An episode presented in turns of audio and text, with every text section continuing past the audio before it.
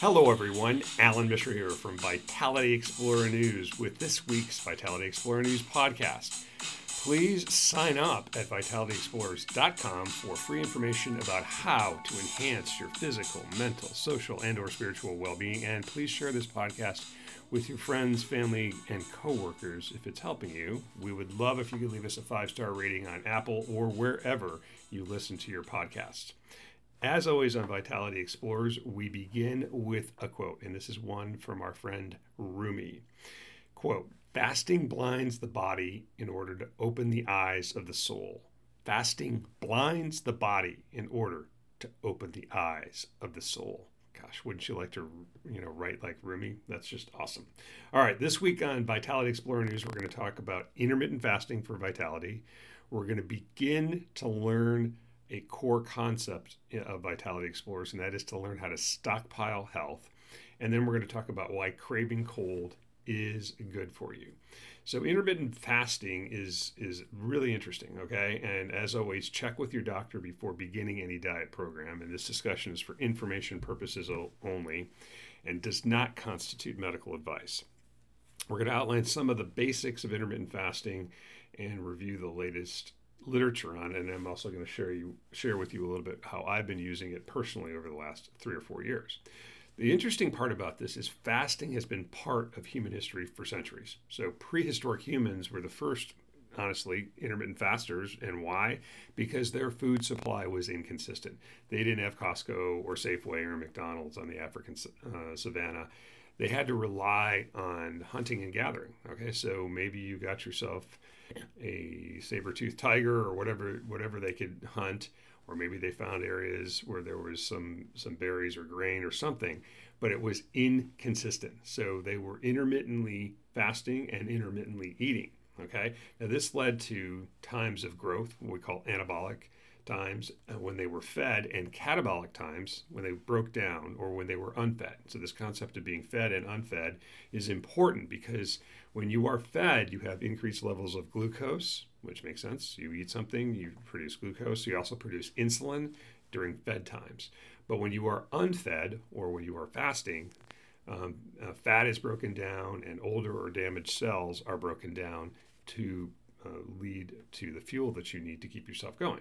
These are simple but crucial concepts. So, the idea of being fed or unfed, because the idea of being fed all the time can lead to high levels, chronically high levels of glucose and insulin. And that leads to the development of diabetes, obesity, and many other disorders. Conversely, if you are unfed, which sounds like you're starving, but it just means a period of time where you're not eating, it can have massively positive effects on your overall health and well-being. And we're gonna we're gonna review a lot of data. We're gonna go into some of the mechanisms of this in a minute, but I want to share two specific pieces of data from papers that were published in 2021 and 2022. And here here they are. So, quote, moderate to high level quality evidence supports intermittent fasting as, a, as, an approach to weight loss for people who are overweight or obese. Let me say that one more time. Moderate to high quality evidence supports intermittent fasting as an approach to weight loss for people who are overweight or obese. And the second is recently published data also suggests fasting may be helpful in the prevention of neurologic diseases. These include Alzheimer's, Parkinson's, multiple sclerosis, and epilepsy. Wow. All right those are you know the, the references are on the vitality explorer news substack site. I encourage you to visit that for some of the charts and, and the abstracts from these papers. And I've, I've been intermittent fasting now for more than three years and i have this snarky way of calling it stapling my mouth shut. Um, and a little bit of the background for myself is i used to count the days that i fasted 16 hours or more. Now i only count the days that i don't fast. So there are many many versions of intermittent fasting there are purists who will say you don't eat or drink anything. There are people who say you can have a little bit. uh, but let me kind of go through one version of it. So most people most people think of intermittent fasting as eating in what they call a shorter window. And this means you consume food, that is calories, during a time frame that's less than the typical three square meals a day. I started my own fasting routine by just stopping eating at 8, 8 p.m. and then not eating anything till 8 a.m. So that re- represented a quote 12 hour fast. And then slowly increased that to 16 hours by not consuming any solid food until noon. I train. I, I, have a little cheat we'll talk about in a second, but I've trained myself to go beyond 16 hours to 20 hours at least twice a month and 36 or more hours several times per year. The maximum amount of time I've gone without any food um, presently is about 50 hours. Elite fasting individuals, of course, would think that's nothing because they can go for days or maybe weeks. I don't know. But there are a lot of versions of this, and there's a lot of discussion about what constitutes, quote, fasting. So I encourage people to look it up, but I'll try to summarize my experience. Uh, so you can you learn a little bit and take what you like and throw the rest away, I guess.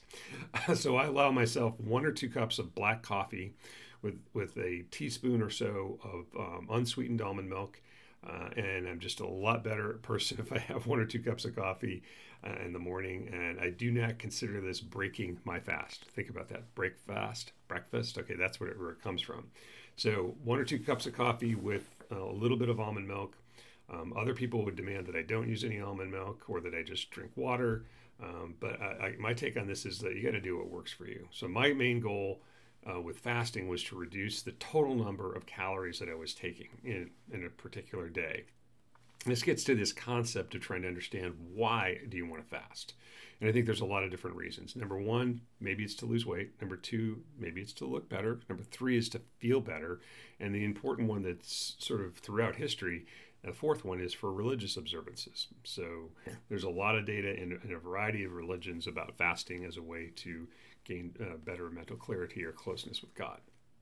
Plato also talked it about, and he, his quote uh, was uh, he stated he fasted for quote greater physical and mental efficiency. So again, this arc of fasting uh, for religious or non-religious reasons has been around for thousands of years.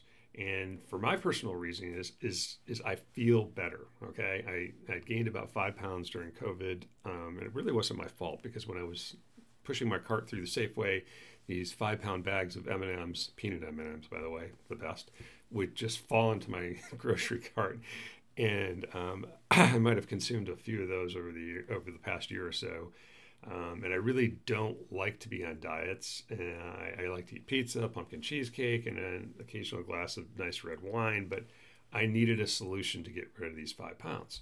And that's when I started uh, studying and practicing intermittent fasting. And I can tell you that it helped me lose the five pounds and keep it off. And, and the medical data, when I started looking at the literature, was staggering. I mean, there's amazing benefits. Intermittent fasting has uh, shown to have better outcomes for diabetes, cardiovascular disease, neurologic disease, and even cancer. Very fascinating, fascinating, interesting stuff about cancer and chemotherapy. I encourage people to look that up, and we'll, maybe we'll do a full post on fasting in the context of, of cancer at some point. But the idea is that it suppresses in, in inflammation in your body, uh, and it also can improve your sleep and circadian rhythms.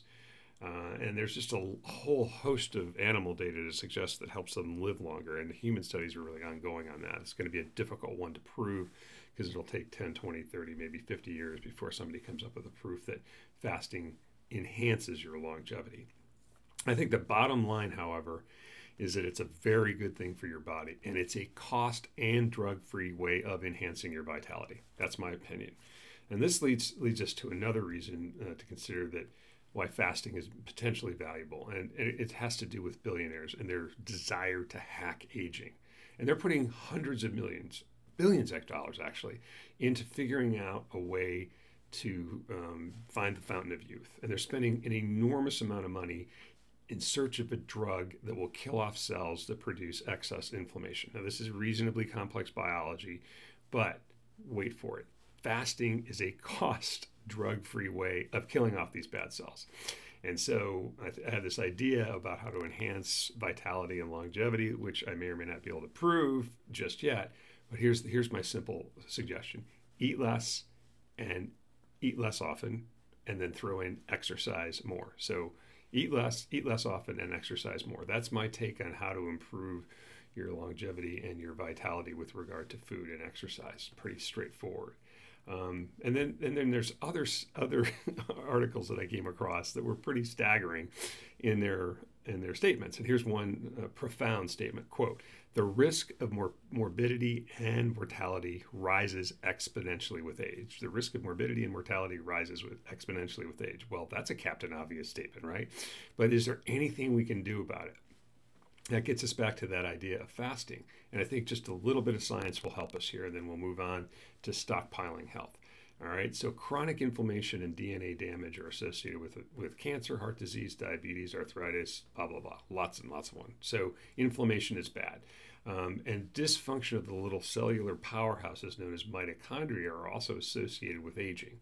So the the latest rage is to try to figure out how to decrease the, this accumulation of what we call senescent or zombie cells that trigger this inflammation. So there's lots and lots of biomarkers for aging, including hemoglobin, A1C, grip strength, which we've talked about before, mini mental state exams, and even artificial intelligence driven markers. Okay. But one of the things it has to do is measuring your overall inflammation. And the ideas of trying to use caloric restriction or fasting appear to be quite interesting in terms of decreasing your overall inflammation. So I encourage you to check out the Vitality Explorer Substack site for more of the details. Uh, my opinion is that searching for a quote unquote vitality pill is a folly. All right. I'll place my bet on, on better things such as, like we talked about, eating less, eating less often, and exercising more. Um, but I think people should consider, in the context of, of their personal health and situation, talking to their doctor uh, of adding intermittent fasting as a way to improve their overall sense of vitality. Okay, let's move on to a really, you know, core concept of being a vitality explorer, and that is the idea of stockpiling health, not just wealth. And again, if you're enjoying what you're listening to, please share this with your friends. You can also sign up for Vitality Explorer and use text, mes- text message newsletter via at vitalityexplorers.com. So this idea of stockpiling physical, mental, social, and spiritual well-being is something I've talked about in my classes and talked about a lot in the webinars I've done for a variety of institutions. And it's really this idea that's pretty simple again. I'm a simple guy here. But how many times have we been told to save money for our retirement? Put money away with each paycheck, watch it grow over time, and then you're going to be a gazillionaire, you know, 10, 20, 30 years, 50 years later. Uh, obviously, that's important financial advice, and having enough money or funds to retire is important.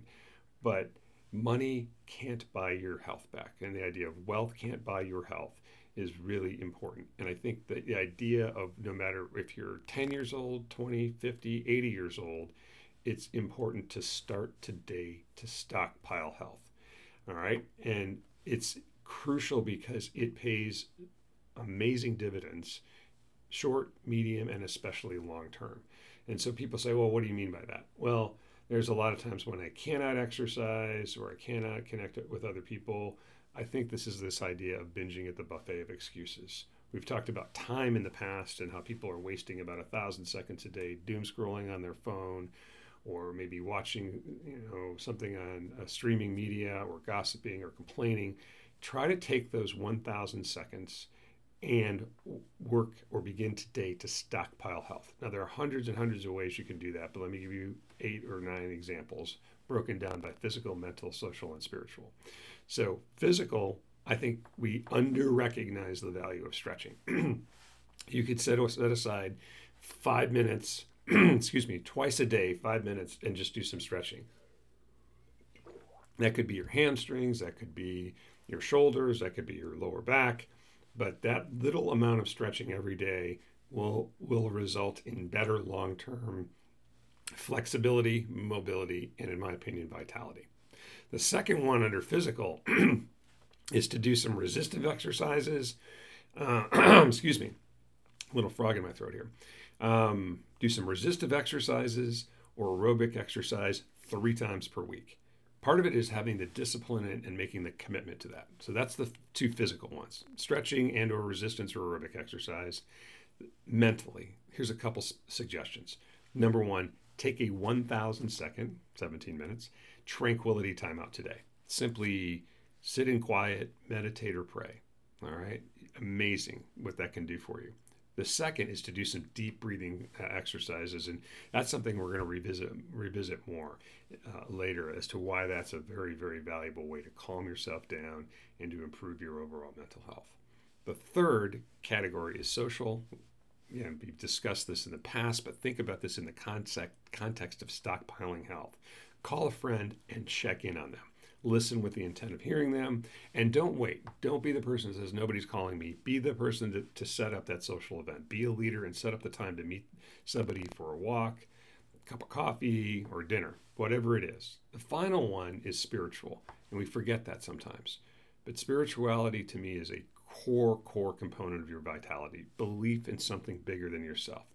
So that could be that's the suggestion is to that could be a religious uh, service, that it could also be a social or environmental cause, but you know, serve, seek to serve somebody in need. So b- find something to believe in something bigger than yourself. Number one. Number two is serve somebody in need. Obviously, there's many ways to do that. And again, there's hundreds of ways to stockpile health. The key is to find something to enhance your overall vi- vitality and health consistently 5, 10, 15 minutes per day. Um, and I think too often we wait until we are in pain or suffer an injury. And I think it's important to seek instead to try to avoid that future physical, mental, social, or spiritual pain by identifying a weakness in your life and then to begin to work on it. Don't wait for somebody else to solve it. Understand that the best ways we can help ourselves is, is usually helping ourselves. And remember that circumstances can pivot really without notice. And that leads really to this final question for this section of today's or this week's podcast is that do you want to live well or do you want to live vitally? So, being well or living vitally implies that you're living without disease or injury. Living vitally means you are leading, an energetic, purposeful, and connected life. Living vitally means you are leading an energetic, purposeful, and connected life. So, seek to live life on that higher plane of vitality and begin today to stockpile health. All right, so that's our second section. The final one I've been reserving to share because I'm a little um, nervous about it, but I've been I've been craving the cold to enhance my vitality for for a long time. Um, and let me explain. So consistent cold exposure has made a massive difference for me. And again, disclaimer: do not initiate any cold exposure program without first discussing it with your physician. And this post is for informational purposes only. So the first question is why do people voluntarily expose themselves to cold? Okay, so the, the lay literature, if you just Google cold exposure, uh, it comes up with a, whole host of things for it's good for, including your immune system, to treat depression, to enhance peripheral circulation, increase your libido, burn calories, and reduce stress. The scientific studies that I've studied for Vitality Explorer News here have found, quote, regular cold exposure can be effective in the treatment of chronic autoimmune inflammation, reduce your cholesterol um, by um, brown adipose tissue activation, and have a positive effect on stress regulation. So sometimes that lay press is consistent with what the scientific data is. The question that has been out there is: it, is cold cold exposure responsible for those health benefits, or is it just part of an overall healthy lifestyle that includes social interaction, eating well, and a positive mindset? So it could be: it's, is it causative or or does it correlate? Right. So people maybe who are crazy enough to expose themselves to cold on a regular basis. Um, maybe it's, they're just reaping the benefits, and it's because they have other other healthy lifestyles. Uh, so it's important to understand a little physiology. And regular listeners and readers of Vitality Explorer News are getting sort of a uh, adjunct biology degree here. But let me explain a couple things about cold and what happens to your body, the physiologic responses. And so, first thing that happens is you get tightening of your blood vessels. That's called vasoconstriction. You can also shiver and you can get activation of brown fat. We'll talk a little bit about more, more of that in a second and there's cardiovascular and lung changes. So you, you your blood vessels around your skin constrict. Um, you can shiver. You can also this this idea of non-shivering thermogenesis, how to increase your heat is activation of brown tissue, brown brown adipose tissue, also known as BAT, and then there's cardiovascular responses, like we talked about. There's some also strange things that happen, and one of these is a uh, cold induced vasodilation. And let me describe this in a quote. Quote, after approximately five to 10 minutes of cold exposure, the sympathetic response causes blood vessels to vasodilate, a process called cold induced vasodilation. This response is related to a decrease in the sympathetic activity around the sphincter muscle of an arteriovenous anastomosis. Okay, that's a, bit, a lot of words. It basically shows that when you have this initial contraction and then it dilates in a cyclical fashion.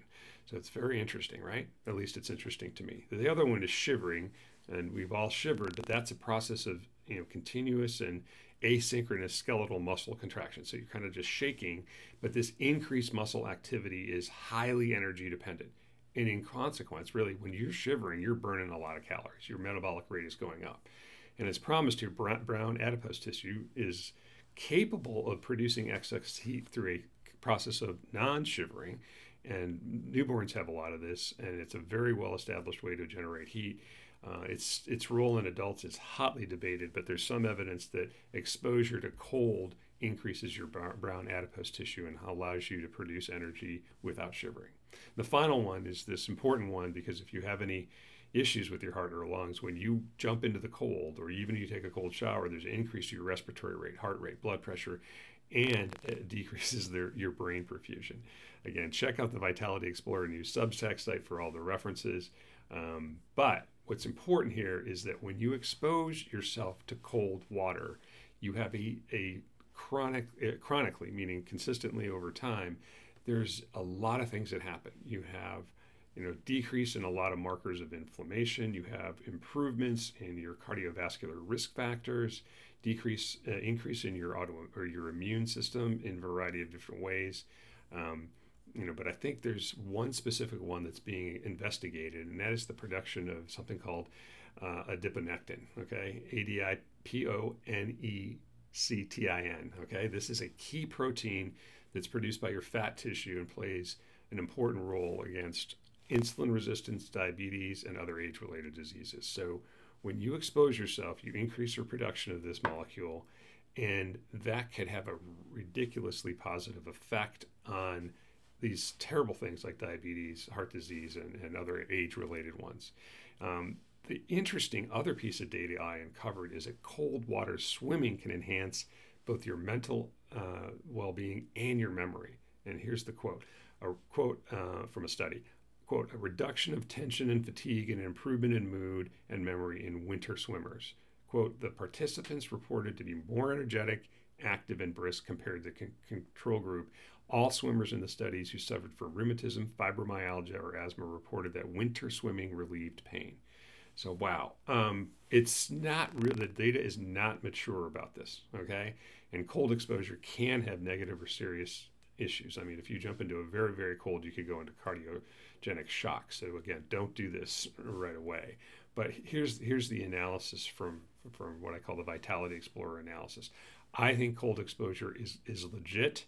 I think there's um, profound physical and mental effects that are being explored and i've been i've been doing this now for about three and a half years i started slowly with about 20 to 30 seconds of cold shower once a week I now shower every single day. Just turn on the shower instead of waiting for it to turn warm.